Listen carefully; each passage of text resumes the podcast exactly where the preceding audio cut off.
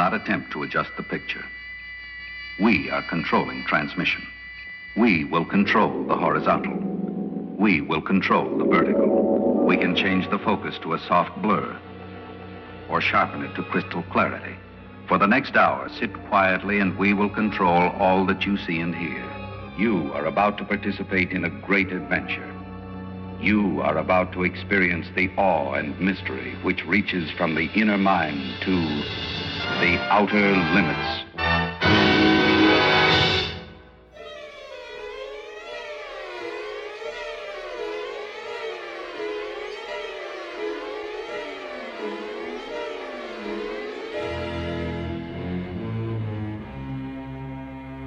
A person who is too nice an observer of the business of the crowd, like one who is too curious in observing the labor of bees, will often be stung for his curiosity. That's a quote from English poet Alexander Pope. Tonight we're introduced to Professor Ben Fields, an entomologist who specializes in the study of bees. Like many of our protagonists before, he is very much dedicated to his work and isn't distracted by anything or anyone, no matter how suspicious it may appear to everyone else. Another thing Ben doesn't know is that he's not the only one conducting an experiment, and that the quest for knowledge and dominance may not be exclusive to human beings. Making his return to the outer limits tonight is writer Meyer Dolinsky, whose last episode was the classic Architects of Fear. You'll notice the opening sequence has a glossy look to it, so we know that we have another beautiful Conrad Hall episode on our hands.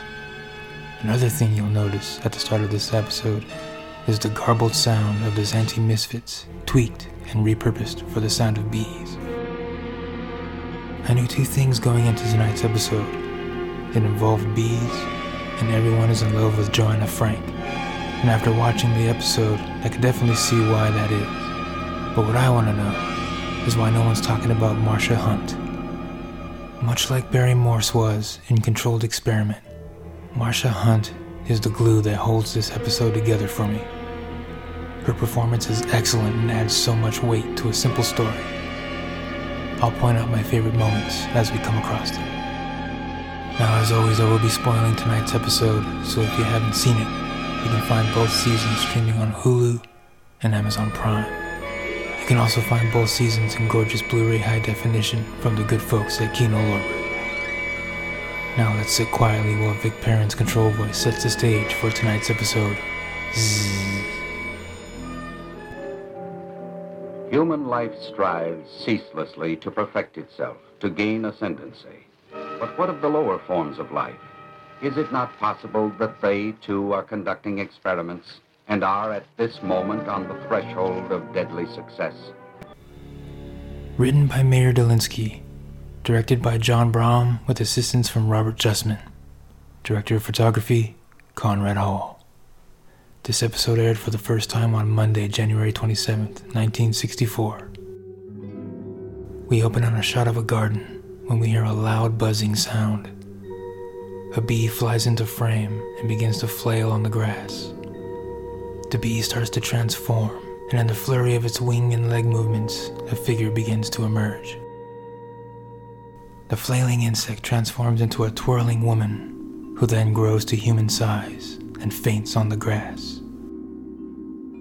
In We Will Control All That You Hear, The Outer Limits and the Aural Imagination, Reba Wissner states In science fiction and fantasy, transformations, both physical and emotional, are a central thematic element.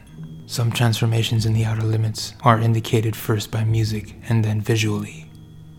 Many of the cues in Z are reused from Don't Open Till Doomsday. For instance, the cue No Daddy No from Don't Open Till Doomsday is a flying circular sound which tells us that Regina is a bee before we even see her true identity. The string oscillations in this cue sounds also like a group of buzzing bees. We then get our introduction to Professor Ben Fields as he rushes out to investigate the strange sound. He looks through a few bushes before discovering the woman laying on the ground.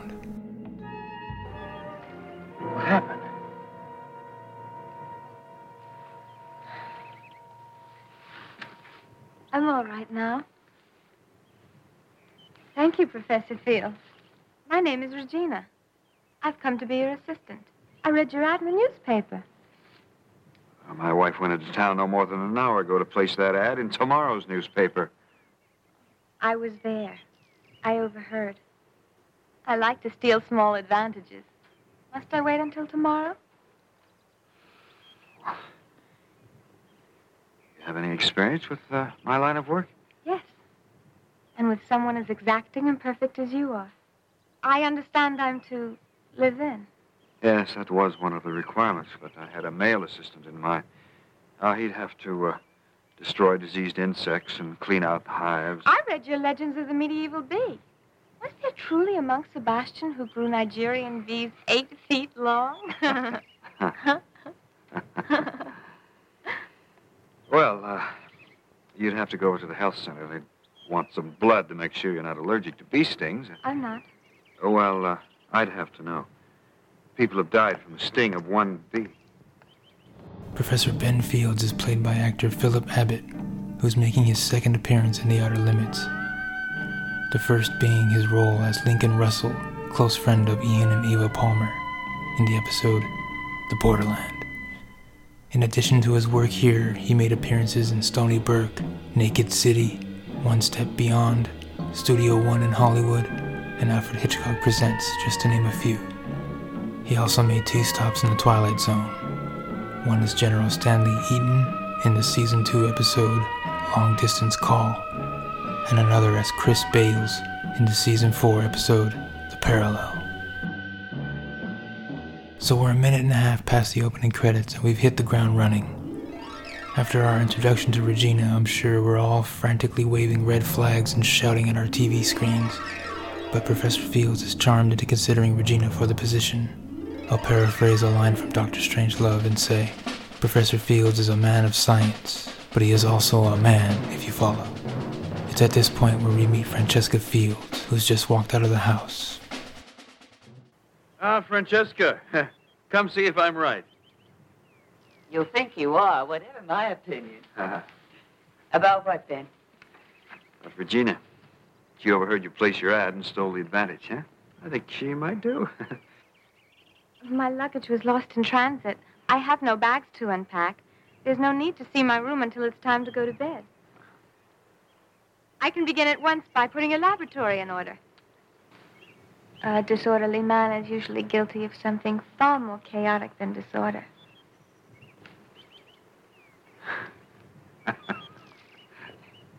Think you've hired her, Ben. well, only because the lady didn't stop me. Francesca Fields is played by Marsha Hunt. Now, to quote Brother Tom over on the mothership, she was, in the truest sense, a hard-working actress of the day, having appeared in over 50 films in the 1930s and 40s alone. However, in the 1950s, her career slowed down dramatically as a result of her being blacklisted in the McCarthy-era publication Red Channels that exposed alleged communists and subversives. As a result of this, she would go on to appear more on stage and on television rather than movies for the rest of her career, with only a few small film roles later down the line. She even made a stop in The Twilight Zone, where she played the role of Mrs. Henderson in the season 5 episode Spur of the Moment. Fun fact in 1983, she was named honorary mayor of Sherman Oaks, California. She still lives today at the age of 102. Ben chuckles as Regina walks into the house. Francesca smiles, but appears skeptical. You know I'm not an alarmist, Ben, and I'm not, but at least I don't think I object to having a, an enchanting child work beside you. Sensible and reassuring to know something of a person who works with you and lives in your house. Regina overhears the conversation and quickly runs to a nearby table as Ben and Francesca enter the lab. Regina grabs a bag from the table, but when Francesca asks for the bag, Regina places it back on the table, walks back around it, and just looks at Francesca, who acknowledges the uncomfortable look with a look of her own. While this tense exchange occurs, Ben is just standing in the background, oblivious to the whole thing. We dissolve to later that day, Regina straightens an award plaque on the wall while Ben looks into a microscope. Regina walks over and stares in adoration of the professor. Ben looks up and notices Regina. I feel as if I should put on a clean coat and uh, stand by for fingernail inspection. You have an orderly, organized mind. That compensates for your tie and your fingernails. Um, Regina, come here. Um, I'm going to have to check your references. I have none. Oh? What is it? The man I worked for last. I'd rather not tell you his name. I tell you anything at all about him, you'd recognize him instantly. He was innocent. His wife had been wanting a divorce. She had met up a younger man, and she threatened to ruin my reputation and her husband's. She had already ruined mine by the time he submitted and saved his. My parents suggested that I leave the city. Only until the gossipers found your prey, of course. They never even answered my letters. So I stopped writing.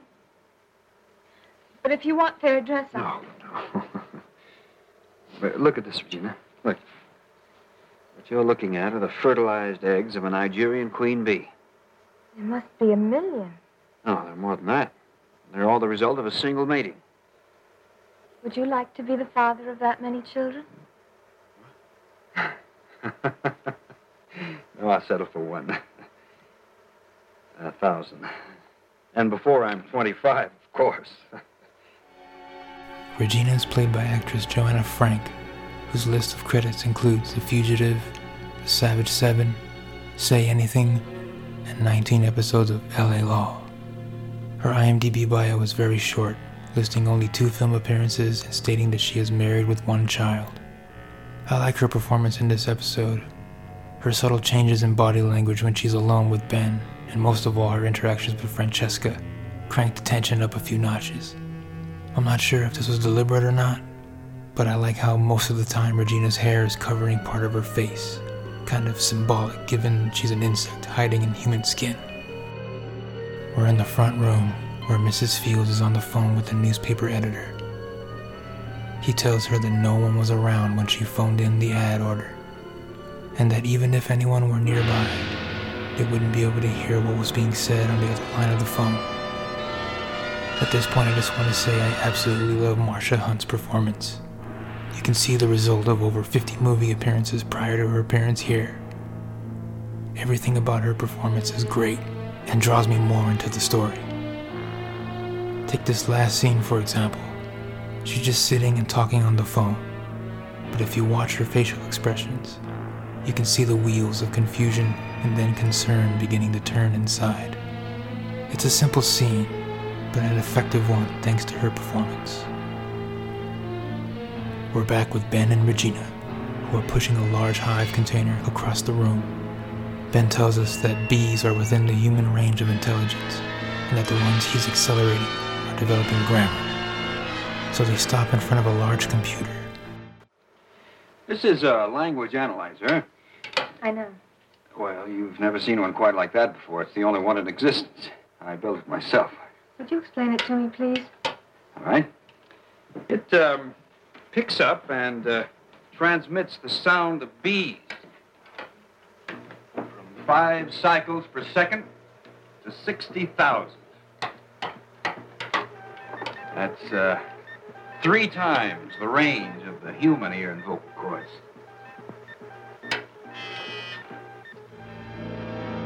The phone buzzes, and Regina goes to answer it.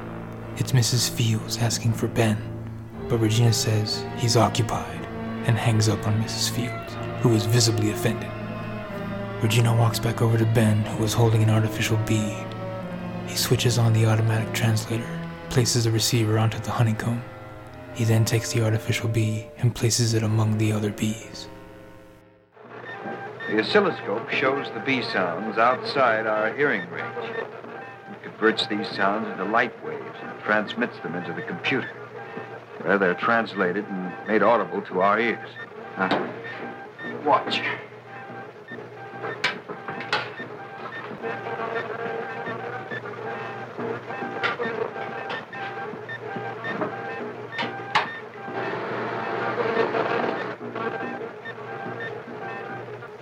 Danger! Danger! Top coats forward. Worker bees to battle lines. Drones, move the queen eggs below. What is it? What is it? Invader! Invader! Friend, lost away, wing broken. Does he offer pollen? Does he offer pollen? Pollen sack empty. Offers nothing. Appears like one of us, but is not one of us. Is not one of us. The body is not like our body. The odor is not like our odor. Destroyed, destroyed.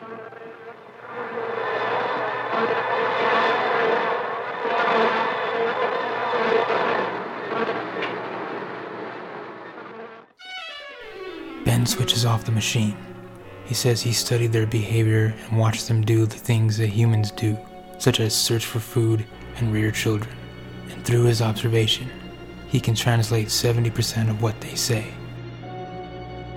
The phone buzzes rapidly, and Ben answers it this time. It's Francesca. She wants to speak with him as soon as he's available. Ben says okay, hangs up the phone. He tells Regina he will ask his wife to take her shopping for a uniform later. As Ben leaves the lab, Regina turns on the automatic translator and picks up the microphone. She says to the bees, I am your queen. I have passed the threshold. The human drone has already begun to aspire to me. And when he dies, his memory will live on in our million children. So Regina's plan is to seduce Ben so she can have a million children. I'm assuming these will be human insect hybrids that won't be the size of normal bees. Also assuming the plan is to reproduce and overtake the planet as the dominant species, if we recall what the control voice said at the opening. Interesting that she feels like Professor Fields is falling for her. I thought he shut that down after she referred to him as Ben. Then again, I could be as blind as Ben is to the whole situation. It's later. Mrs. Fields is showing Regina to her room. This is my favorite scene of the episode. The back and forth between Marsha Hunt and Joanna Frank is great. You can feel the tension between the two slowly building. Both women are excellent, but once again, it's Marsha Hunt's performance that brings this scene to another level. She goes from unsure to suspicious to downright offended by the end, and it's all through her facial expressions. Was this room originally intended as the nursery? It must be devastating to know your husband wants children. Ben discussed that with you? Well, we were discussing our mutual tragedies. I told him mine, and he alluded to his. Regina, how did you find out about the ad? I was there when you placed it. I heard you. Except that I phoned it in. The girl who received it repeated it to me. Mr. Lund received it. I did not wish to incriminate him, Mrs. Fields. Must I? He was only trying to be helpful. I see. Regina, where are you from? Scotland. And I'm very tired. Would you rather have dinner up here alone? Why? Well, I was thinking if you're tired, you might want to get into bed and. Am I not to live here on equal terms with you? Dinner will be ready in half an hour. Mrs. Fields? My mother was a vain, envious, and selfish woman. Her beauty was regal, and she'd always assumed it was unsurpassable. Such women should have sons or homely daughters. She treated me as if I were an ugly duckling, because I wasn't. And as a result, I expect all elderly women to exclude me from the simple pleasures of family life. If I've misjudged you, I'm. I'm not as elderly as all that. Would you like to help me? How? Oh, set the table, light the candles. No, thank you. Clearly, Regina isn't winning over Mrs. Fields. After such a rude encounter, I expected Mrs. Fields to throw her out, but Mrs. Fields contains her anger and leaves the room. We then get a cool close up shot of Regina's eye that then fades into a bee's eye We then fade to the dining room where Ben, Francesca, and Regina are all having dinner. We then get this beautiful wide shot. Every light and candle flame has this beautiful glow that just looks so amazing. Once again, Conrad Hall has given us a wonderful portrait like shot. The camera then slowly zooms in as the scene begins. This sweet young thing type said that her husband is one of the new fair haired physicists at the university. Mm-hmm. and did my husband do anything? Francesca still attends the faculty wives' teas in order to maintain her sole contact with unreality. Did you tell her that I'm on a sabbatical that her taxes are helping to pay for? I told her you were an entomologist and uh, working on a top secret project. Did that titillate her? she hoped you were developing an insecticide that housewives could believe in. Her words. I didn't know housewives were afraid of insects. Well, it isn't necessarily fear. Isn't it? Oh, I doubt if many women would even think of using insecticides if the insects would stay in their own world outside. But if they insist on coming in. Are you afraid of insects, Mrs. Fields? Well, I think we all are a little. We talk more about our fear of the larger forms of animals. It, it doesn't seem so cowardly to admit fear of crazed panthers or giant vultures. But I think we're all a little uneasy about the, the tiny things that crawl and fly. You can't see what they're thinking. You can't look into their eyes. But you can hear what they're thinking. If you happen to be married to a certain entomologist. Oh, I wasn't thinking of bees. Of course, they sting. But I am inoculated at regular intervals. Against their sting. Not their thoughts. Are their thoughts dangerous? Only to the drones. They don't think of it that way. They fight for the privilege to die. They compete for it. The marriage of the queen bee and the drone is one of the most beautiful rituals ever conceived or observed. well, mind getting back to work while the bees are still among us? Ben and Regina return to the lab, leaving Mrs. Fields alone to clean up everything. You can feel the tension between Mrs. Fields and Regina in that scene. It makes you so uncomfortable. Then Ben chimes in with his two cents, clueless as ever. I almost laughed because the tension was building and he didn't seem to pick up on it till the end. What a great scene. Mrs. Fields does make a good point. You can't look into an insect's eyes or tell what they're thinking. So folks must have at least just a little fear of insects.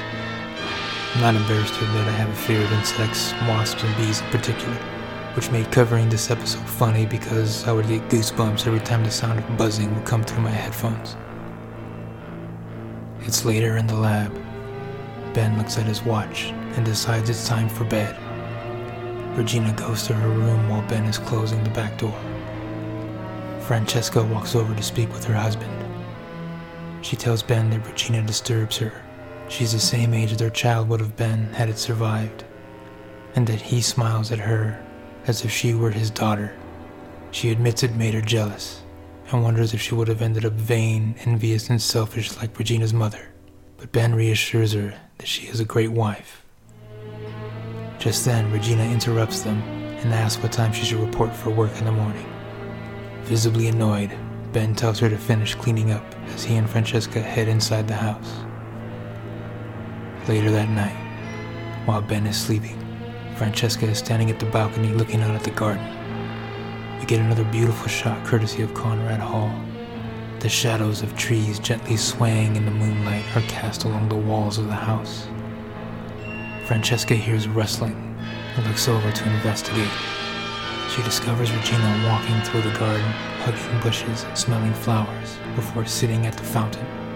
She picks up a lily pad with a flower on it and begins to drink from it.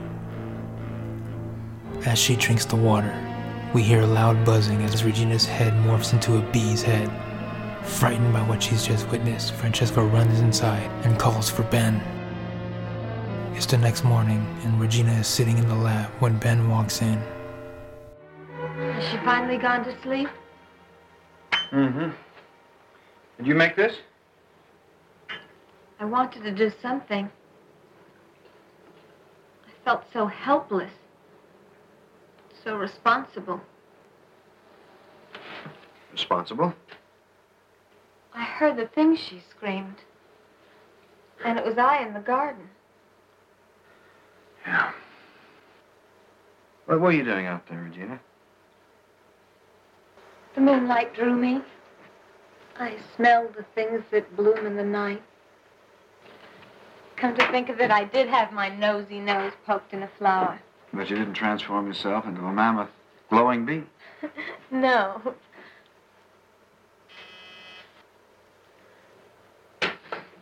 Yes.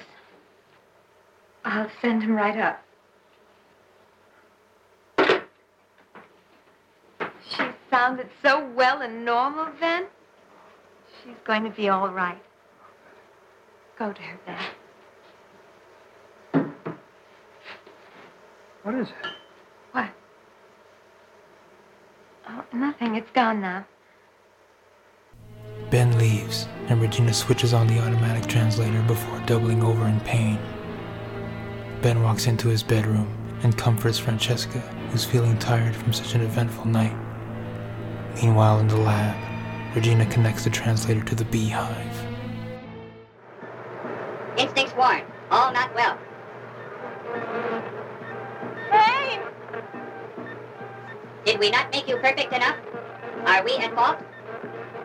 No. I do not know what is wrong. Will you survive?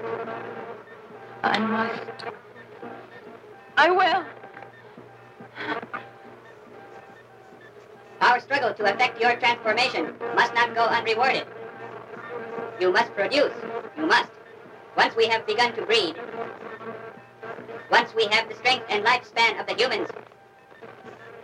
Millions and millions of us born in the same breath. Swarming over their chaotic world. We will conquer. We will rule. I will wait no longer.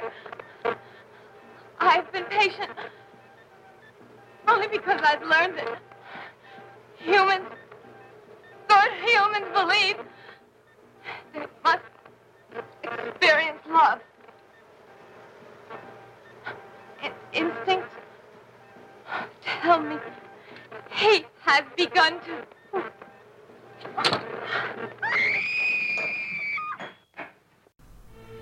Ben rushes in and discovers Regina on the floor. It's later, and a doctor is examining Regina. He draws blood, and the beehive nearby buzzes louder.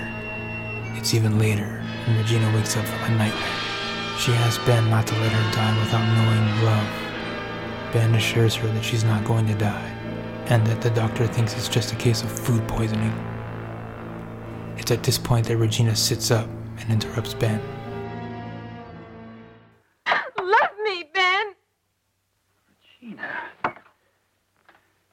Regina, I'm very, very much in love with my wife. I see only that you are married to her. Well, I'm married to her because I love her. If you married me, then would you love me? No.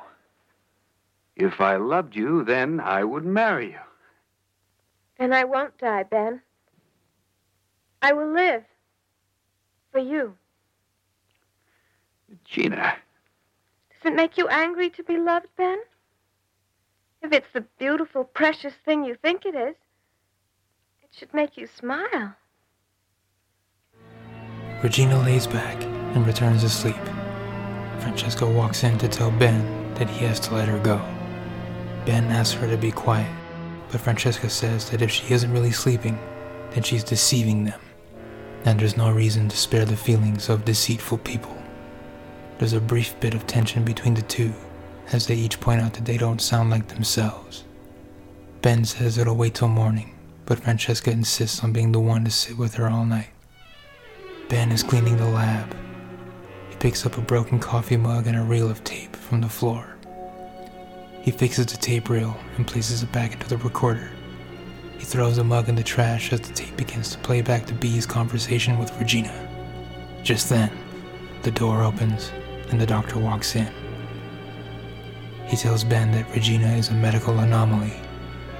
She has blood fluid unlike anything he's seen before, and that she's the closest thing to a complete mutant that he's ever seen. Ben is shocked by this. He walks over to look at the tape recorder and then shakes his head and tells the doctor he's only examined her superficially and that he couldn't possibly have enough data to make such a fantastical claim. But the doctor cuts him off and says, I may not know the difference between a bee and a buzzard, but I do know a thing or two about human beings. Later that morning, Regina is leaving the residence. I like how the whole time she's walking, her face is covered in shadow until Ben calls her name. She lifts her head and moves her hair, revealing a satisfied smirk on her face. Regina? I do not like goodbyes, Ben. I'm sorry you found me. You well enough to leave. Your wife is ill, Ben. I seem to have accelerated her disintegration. Oh, that's not true. Well, something has. She's not disintegrating. That's what's not true. Oh. I no longer love you, Ben. I cannot love a man who deludes himself.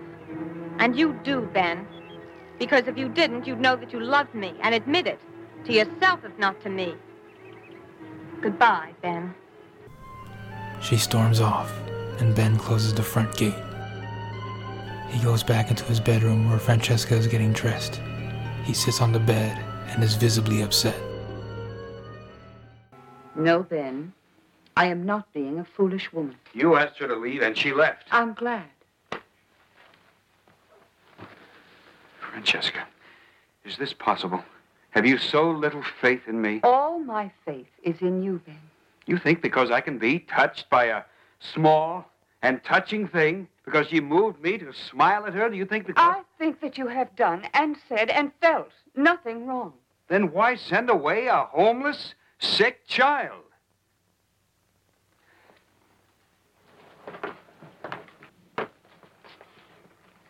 You think she was anything more than that? I don't know what she was. I do know she was not what she seemed. I didn't trust her. I was I was unable to like her. Why? Oh, she's gone, Ben. It should no longer matter. It does matter. I was unable to like her. I did not want her in our home. She was not a threat to me, Ben. She was a threat to us. Ben leaves the room, leaving Francesca alone and upset. We see Regina, who was outside in the bushes the whole time and heard every word of their argument. Ben leaves the house and walks out the front gate. Just then, Regina emerges from the bushes and places a chain around the gates and padlocks them. She sneaks into the lab and switches on the automatic translator. She tells the bees that it wasn't her intention to leave, that she was using devious tactics that humans use to draw in Professor Fields. The bees respond by begging for forgiveness for not knowing her tactics were planned. Regina then turns to discover that Mrs. Fields is standing at the door the entire time. The two make eye contact, and Regina's eye turns into a bee's eye. Frightened by what she's just witnessed, Mrs. Fields runs out the door into the garden. Regina opens the beehive, releasing all the bees, who then chase after Mrs. Fields. We get a frantic shot of Mrs. Fields running and hiding in bushes, along with shots of swarming bees. The camera is frenetic as Francesca runs through the garden. She gets to the gate only to discover that it's been chained and locked. She struggles with the gate as the bees descend upon her. Regina looks on wearing a satisfied expression and slowly walks away as we fade to our next scene. We see a steeple, then the camera pans down, revealing a freshly dug grave. In it lies a single casket adorned with flowers. We then fade to a dark room where a visibly upset Ben is sitting alone, still wearing his suit. The phone rings, and he answers it. Yes? Ben? I've been calling all afternoon. Well, I've been here. Down in my lab. straightening things up and uh, listening to some tapes. I, uh, I didn't hear the phone ring. Do you need anything? No, I, I don't need anything. Ben, Huh? have you taken those pills? Pills? I gave you some pills as we were leaving the cemetery. Oh, yeah. What are they for, uh, Howard? They're tranquilizers. Are you sure they work? Are they as effective as the uh, inoculations you gave Francesca? Then, I've told you. The stings did not kill her. Oh, yeah, that's right. I keep forgetting that. what did kill her, Howard? Get some sleep, Ben. What did kill her, Howard? I don't know. Poison. They're still working on it, Ben. They can't identify it. Maybe I can help you, Howard. Because I'm an exacting, perfect, award winning scientist. And I can identify a lot of strange things.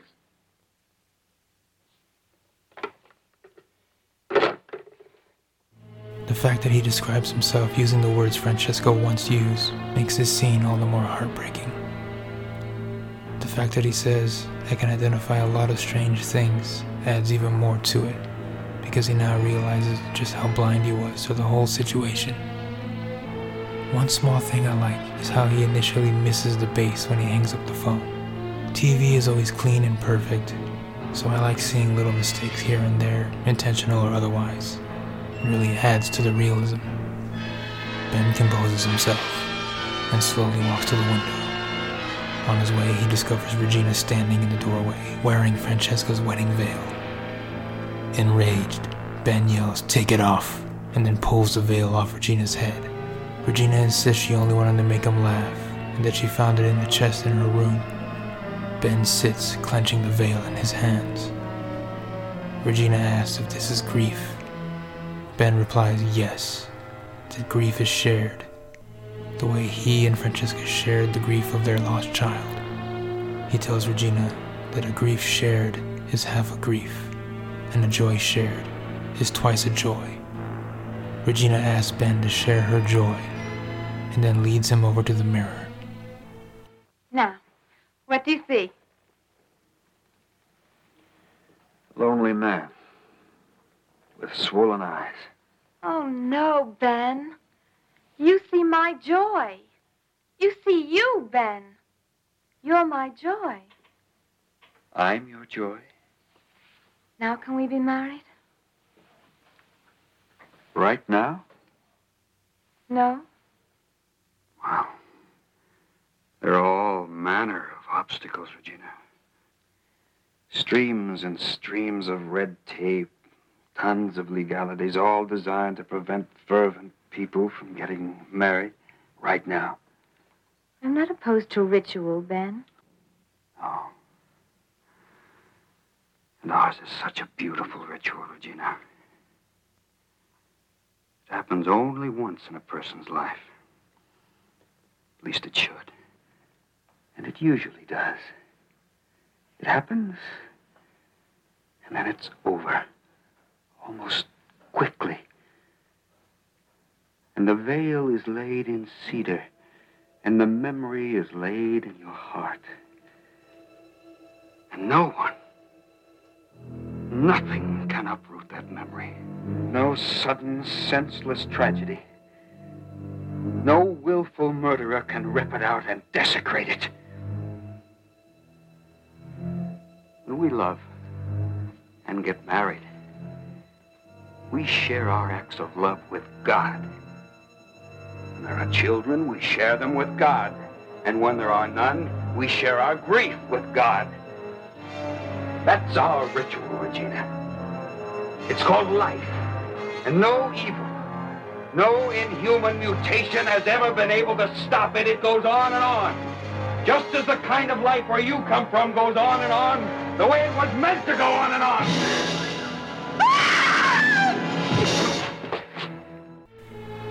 Regina slowly backed away from Ben before falling over the edge of the balcony to the pavement below. Ben turns his head in despair still clenching Francesca's veil in his hands. Regina is motionless on the pavement, her face slowly fading back into its insect form.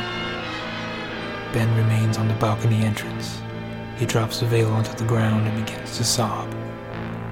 We then see Regina, back in bee form, fly out of the garden as the control voice takes us out. When the yearning to gain ascendancy takes the form of a soulless, loveless struggle, the conflict must end in unlovely defeat. For without love, drones can never be men, and men can only be drones. There you have it. Another straightforward episode that delivered the goods, in my opinion. Sure, there wasn't really a creature in this one, but it more than made up for it in tension and emotion, thanks in large part to Marsha Hunt's performance. In the end, I feel like this was her story, and maybe that's because she was so good in it, but I cared more about her character than any of the others. With her dying in the end, it really makes you appreciate her performance when you rewatch the episode. So, Zzz goes down in my book as another enjoyable episode with the additional bonus of an impactful performance. Dear friend of the show, Lisa, was kind enough to share her thoughts on Zzz. She has the final word on tonight's episode.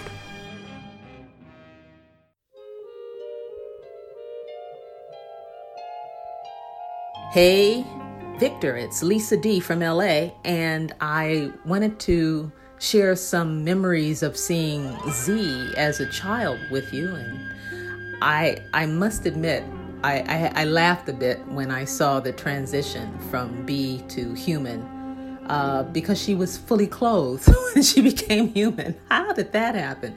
But let me tell you, back in the day, it, we didn't worry about stuff like that. I mean, especially as a kid, it was you. Bee was in this garden. All of a sudden, she became this woman. We were amazed, amazed um, mostly because of what that meant for the story more than we were that focused on how they got there. Um, and I love this particular actress and her ability to become this creature in her work, whether it was the way that she walked, when she skipped in the garden before she, you know, had a taste of the flower in the in the pond um, as if she were a bee skipping from flower to flower. Um, and the makeup and hair, but especially the hair. What a brilliant idea to have her hair fall in her face so that she had to look either up through her hair or you only saw one eye. It made her more mysterious and uh, a bit uh, intimidating and frightening. Um, really, really clever, clever idea. And of course, the 60s eye makeup, you know, that, that helped as well. Um, and the actor Philip Abbott, who played uh, Dr. Fields, I remember him from an episode of Twilight Zone. Uh, he played Billy Mumy's dad, I believe. Um, anyway, he, he was great too. He was so flattered by this young woman, and his wife um, saw all of that. And she, of course, saw through Joanna's uh, pretense. Um, and what I also loved about it was I loved the relationship that Professor Fields and Mrs. Fields had. It was it was so real in the sense of it wasn't overly sentimental, overly cloying and and um, but it was there was a respect and a love and an appreciation, and the and the script itself, the the dialogue, uh, some of the speeches were were were so poignant, and uh, watching them relate to each other, watching uh, Joanna study them, um, her dialogue at times as well, uh, being a queen bee, talking about how her mother, you know, was jealous of her, of her beauty. And uh, and when she was upstairs and Mrs. Fields asked if she wanted to come downstairs and help set the table to prepare for dinner, she was like, "No, thank you." Because I'm a queen. I'm a queen bee. wow. Just great. Great stuff that I didn't pick up as a child, the sarcasm of the dialogue and the way that it was delivered. Um, it was just so heartbreaking. I mean, I remember that. I remember, you know, there there are morality tales in a lot of the Outer Limits episodes that they weren't they didn't hit you over the head, but if you could receive them, you received them. And Professor Fields' speech at the end after he loses his wife, which I remember I was really sad about, and um, the way that he expressed what love is for human beings and, and what we hope to achieve uh, as as human beings when we relate with someone and appreciate someone and share joy and pain with someone.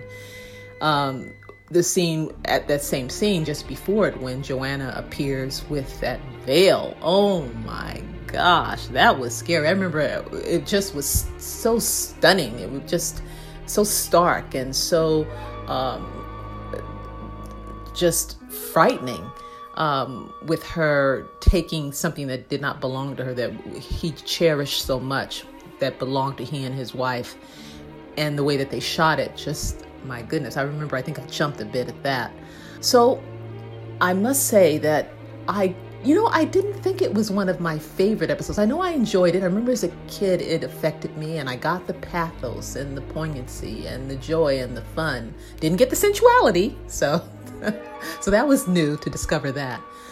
But uh, it holds up very well. Um, I I am going to say now it's one of my favorites, it's, especially now that I can appreciate what the actors did, what the what the production values were, the direction, the writing. I can appreciate all of that now a bit more than I did as a child. Um, but yeah, I, I, I'm so glad to be reintroduced to it because it's not one that I watch. I watch that often. So thank you. I will put that back on my list as one of my top Outer Limits episodes. And it's all because of you, Victor. Look at you. Why you? Okay, Victor, um, take care. I'm looking forward to the next one. Uh, can't wait to see what it's going to be and what it's going to bring up for me. Thanks for letting me be a part of this, and uh, I'm sure we'll meet again.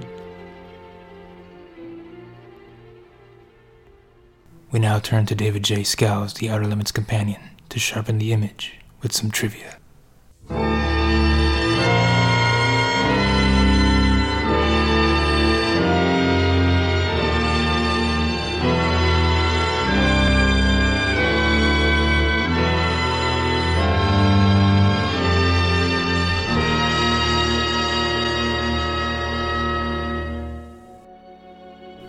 Joseph Stefano had the following to say about the episode.